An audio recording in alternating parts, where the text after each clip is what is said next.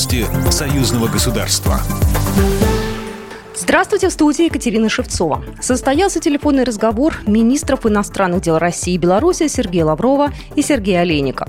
Ходе разговора глава российского МИД тепло поздравил белорусского коллегу по случаю назначения на должность министра иностранных дел. Руководители внешнеполитических ведомств утвердили готовность к дальнейшему плодотворному сотрудничеству, обсудили подготовку мероприятий по линии Министерства иностранных дел двух стран, сообщила пресс-служба МИД Беларуси. Ленобласть топе Беларуси по товарообороту. Делегация республики находится с рабочим визитом в Ленинградской области. Работу группы в российском регионе открыла встреча с губернатором Ленобласти Александром Дрозденко, сообщает Белта. По итогам встречи с губернатором Ленинградской области стороны подписали ряд документов. Заключено соглашение между администрацией Ломоносовского муниципального района Ленинградской области и Смолевичским райисполкомом о сотрудничестве в торгово-экономической, культурной и иных сферах.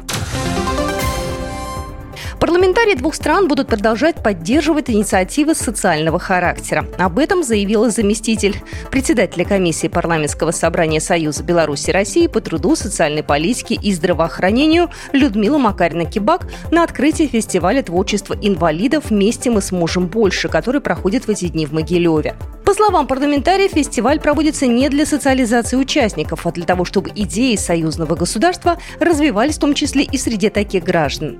Ведь в наших странах они имеют равные возможности с обычными людьми. Архивные документы, уникальные фотографии раритеты эпохи Второй мировой войны. Частью большой культурной программы Дома Москвы в Минске, организованной Департаментом внешнеэкономических и международных связей российской столицы, стала выставка «Вехи истории». В экспозиции несколько десятков исторических экспонатов, найденных на территории Беларуси. Для школьников и студентов организовали исторический квест «Память поколений». Программу мероприятий продолжил концерт с участием известных московских и белорусских артистов. Он был посвящен завершающемуся в Беларуси году исторической памяти.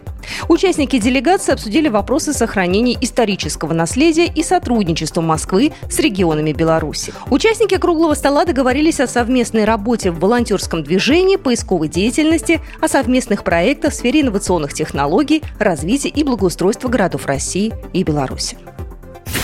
Программа произведена по заказу телерадиовещательной организации Союзного государства. По вопросу размещения рекламы на телеканале «Белрос» звоните по телефону в России 495 637 6522. В Беларуси плюс 375 44 759 37 76. Новости Союзного государства.